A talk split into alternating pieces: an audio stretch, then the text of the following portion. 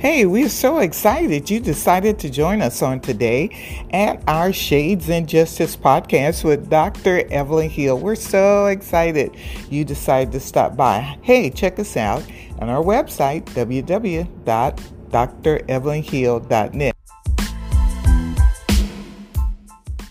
Welcome to Shades InJustice podcast with yours truly, Dr. Evelyn Hill. And we are very excited to have with us today a young lady from the Missouri side, of one who has been an active protester uh, in downtown um, and beyond uh, on the Kansas City, Missouri side, and also in Overland Park, Kansas. So, Miss Rachel Hudson, we are glad to have you as our special guest on today. And we look forward to learning some items from you and just hearing some of your concerns as a young protester. So, first of all, if you don't mind, would you uh, just share um, a little bit about your passion? Uh, you you sent information that uh, you are part of the Miller Dream, and just share a little bit about that organization and uh, what your goals and vision is.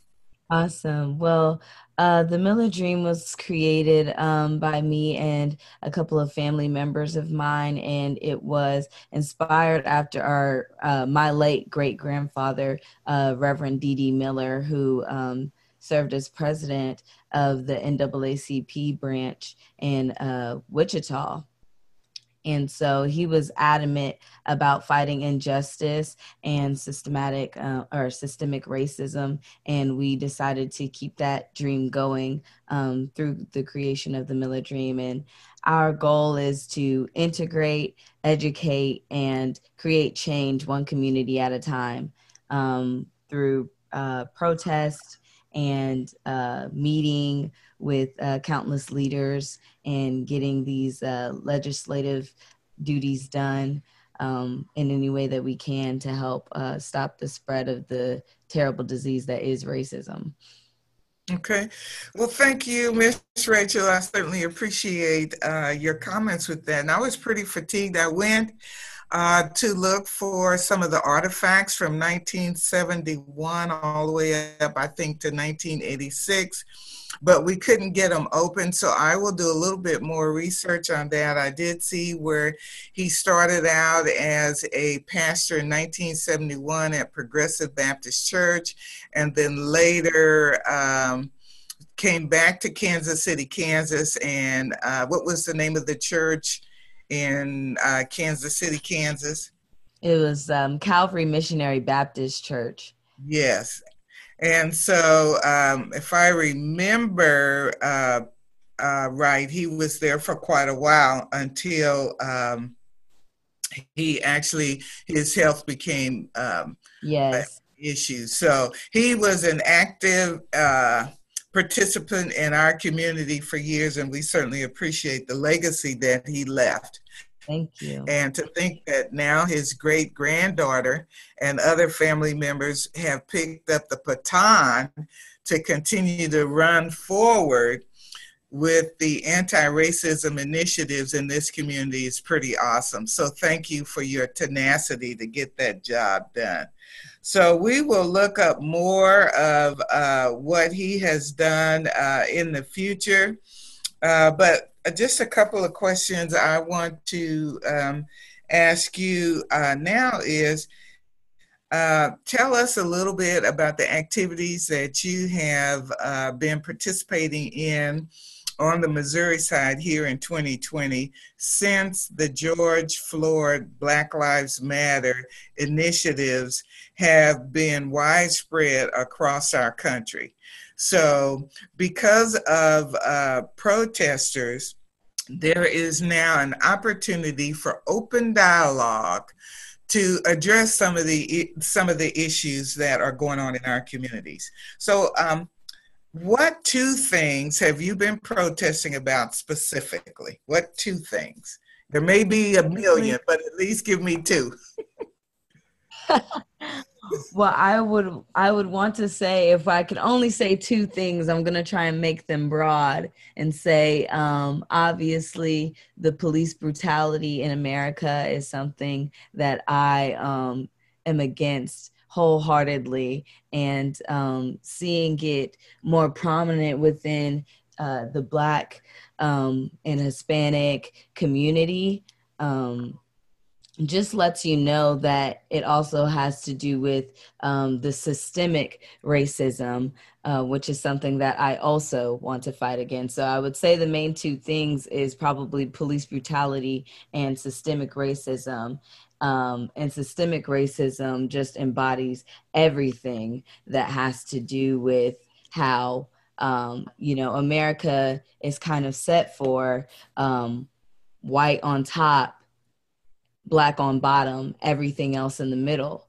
And it's specifically designed that way. I, I see a lot of times we say you know the system is broken the system is broken. But um, i shy away from saying that because i feel that the system is working exactly how it was designed to work. So um, that's something that i'm strongly against and i i protest to fight against that.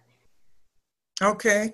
Um, Thank you so much for sharing that. Um, and um, I think often um, I hear many uh, people that are not brown or black skin, they are questioning the words Black Lives Matter.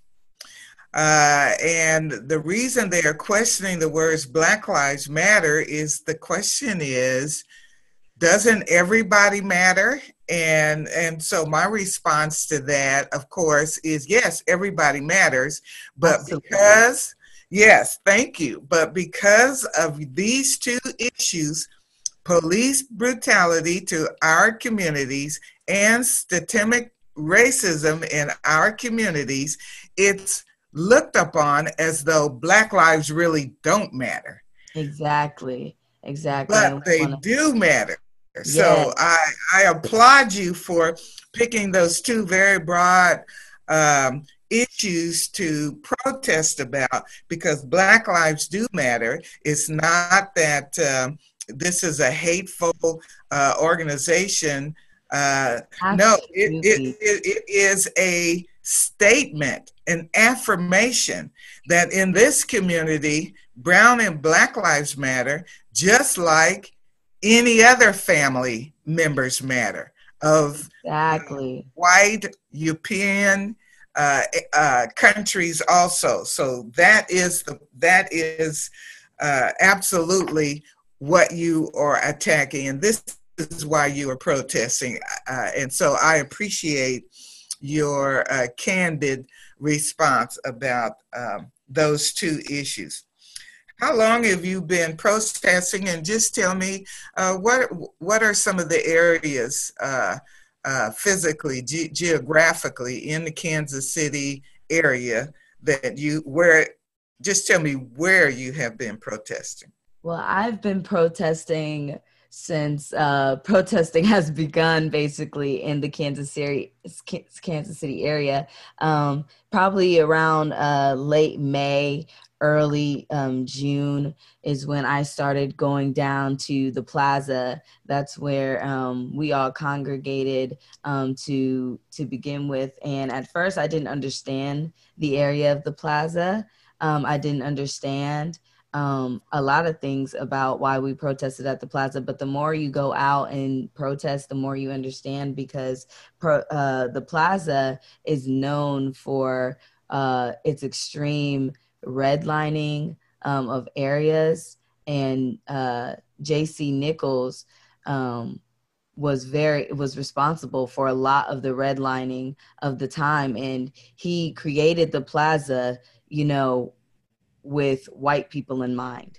Um, and uh, the money that's funneled to the plaza um, that's being funneled to make everything in the plaza area look nice and things like that is being paid for by the people in Wyandotte that don't have a grocery store to go to or if they do have a grocery store it has you know it's not in the best conditions it's not like um, a beautiful sun fresh or um, you know, a nice river market that's downtown. So um, the more that I learned, the more I wanted to protest. So we protested. I started protesting on the plaza. Um, I protested down on Westport. We, um, when we started the Miller Dream, we're really based out in Kansas and getting more um, legislation and stuff like that out there. So we've been protesting in Lenexa and in Overland Park and um, all over all over in these neighborhoods and other um, areas of the city um, to uh, make our make our message known. And a lot of times people think that a, a protest uh, is very aggressive and uh, it's a lot of marching and stuff like that. And sometimes our protest is simply just getting together and um, having a nice um, memorial memoriam. Um, i know ryan stokes um, and the Ryan Stokes family just had a nice uh, memoriam, uh, picnic style, you know, uh, gathering. And that is, in a way, a protest just to have people come together in the community and share, you know, that memoriam of uh, one of, I would like to say, our fallen soldiers. Um, it, it's, it's beautiful. Okay. Well, um, I, I totally agree with that. And um, now, Rachel, so can you tell me? I think you are what we call a millennial. Are you too young to be a millennial? Where where, where do you fit in that whole scope? I am Gen Z. I'm 19, so I'm uh, part of Gen Z. Okay, a, a Z. Okay, all right. And uh, so uh, I just think it's important for individual of all ages to understand that uh, we all have to work together no matter what gender, no matter uh, what generation, um, no matter what color, we all together have to work together to uh, make a difference in our community to address, address a lot of these issues. So right now, it right in the midst of COVID-19, Black Lives Matter. Where mm. are you uh, mentally and physically? Do you all wear masks? Or are you practicing safe uh, measures as you are out and about with your oh, program? absolutely. Um, I can't tell you um, how much we plan for COVID during our protests. Um, we always respect the people that want to hang like a little bit back when we're marching. Um, we always bring a disposable mask and hand sanitizers. I mean, by the 200s and 300s, uh, just to make sure that everyone that's there feels safe and um, feels ready to continue to protest. Because I understand um, that some people can't come out and protest. Um, so we want to make sure that the people that can stay safe while they're doing so so that they can come out to the next one and the next one and the next one. Um, yeah and i i always say that um, i'm never upset at uh, the people that can't protest because everyone has a role you know in this. I know that some people are you know in the in the boardrooms having hard discussions with their uh, team about racism about how they can prevent that new ad from coming out because mm, it does it's not going to sit right with the black community you know and we have those people we have the mothers that you know can't go out with their children but they love to uh, pray and make sure that everyone's safe so i respect everyone's role in the movement and i appreciate everyone's role in the movement Okay. Well, thank you, Miss Rachel. Uh, I just think that it's so good because uh, often uh, I have heard uh, that young people don't practice safe uh, measures with the COVID. They ignore all of the safety recommendations, but it's just so good to hear from you, a Gen Z, that uh, you are following those protocols and you are aware and moving positively in your zone uh, with that information. So thank you for that. So, what good things have you seen happen uh, with these protests? the good things I've seen happen, probably the um, the support um, from the people around us. We never know what our reaction is going to be, especially going into a city like Overland Park, because it is um, a predominantly white area, but it also isn't known for, you know, like being extremely racist or um, having extreme police brutality like um, uh, like the KCPD um, area. So we never know exactly how um, not just the police officers, but the citizens are going to react. And when we get that reaction of, hey, I saw you guys walking and I brought um, some water for you guys, you know, oh my God, like I love when I see things like that or when we uh, plan on doing a demonstration and we um, get into the intersections.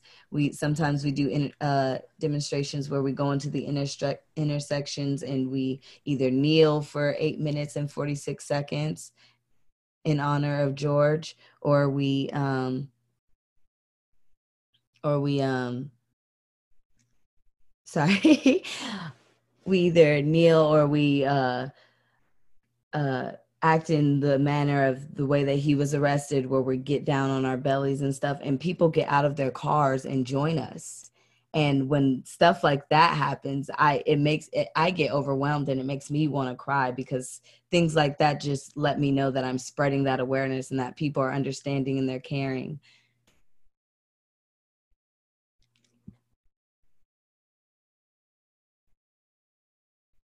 Okay, Rachel, I'm so excited to hear such positive things happening because of protests, because all we see on TV often is the negative things. And to hear you, you literally voice some positive things that are happening, that means that your grandfather, great grandfather, Mr. Reverend D.D. Miller's uh, legacy really is living on and moving forward.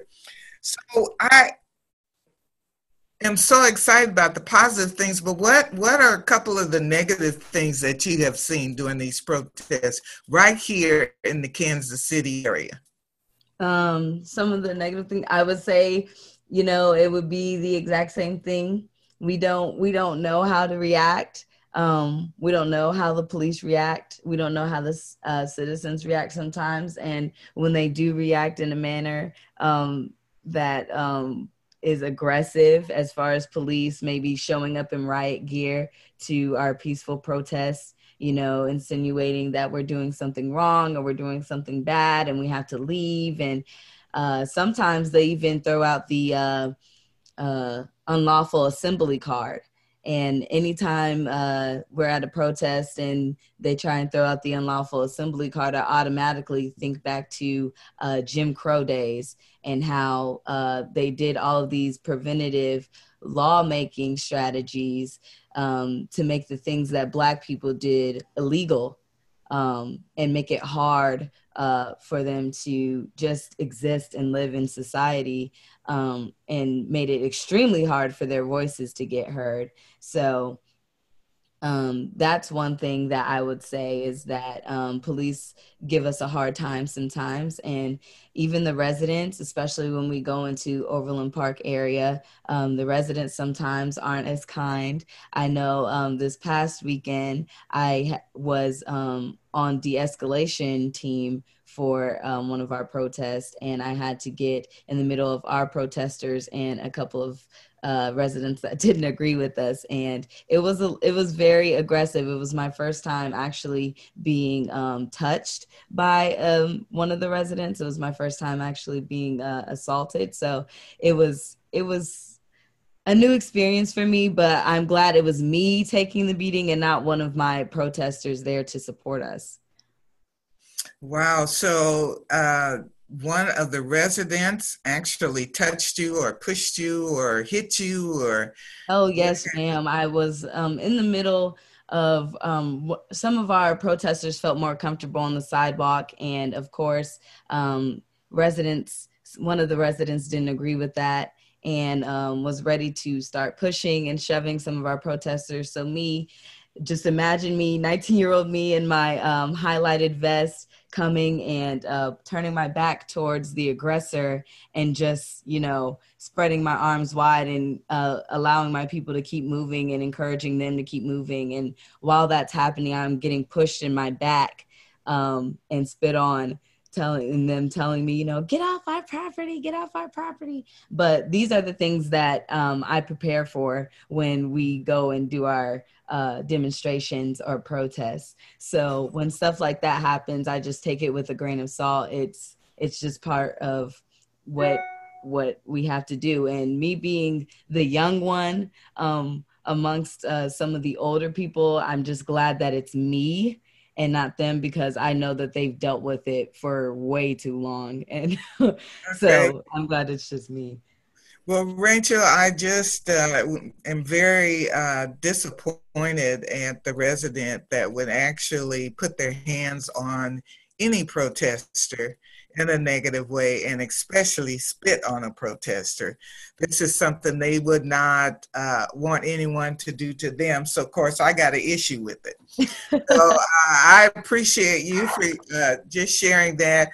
We are getting down to the last four minutes of our conversation, and a couple things I'd like for you to hit on is uh, where will you be next? Um, and uh, protesting, and um, how uh, long do you think you will continue this uh, uh, protest mode that you and your group are doing?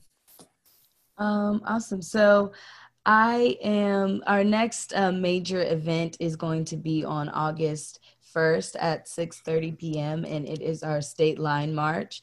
Um, and it's perfect timing because oh, excuse me it's perfect timing for um, after what happened last week and coming this march is a coming together of the missouri side and the kansas side um, um, attending protests on the missouri side while also conducting demonstrations on the kansas side really has helped my group to understand that we are not that different and the police are treating us um, the same and, you know, we have people that are in the Missouri side that work on the Kansas side. So they're being affected by the Kansas PD. And we have people on the Kansas side that are suffering vice versa, that every time they try to go to their work on the Missouri side, you know, they're being racially profiled or, you know, things aren't turning out the way they want to as far as systemic racism.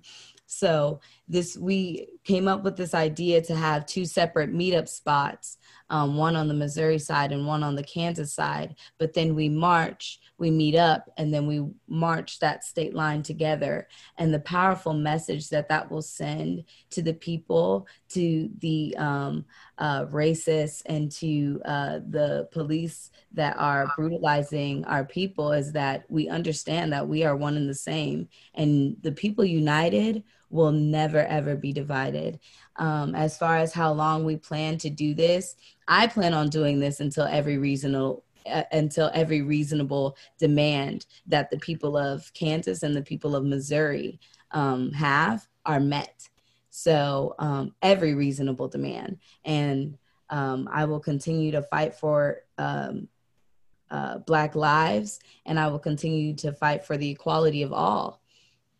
All right, Miss Rachel, what a wonderful uh, podcast this has been. Uh, that you are the first generation Zer that uh, we have interviewed, and it has been most delightful. But not only that, it has been insightful to know that for generations, uh, we can continue to pass the baton, and the baton is passed in good hands, and those good hands are making a difference.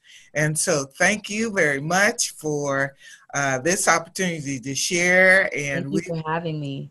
Uh, I'm just so excited, and uh, and I think I'm gonna share our little secret.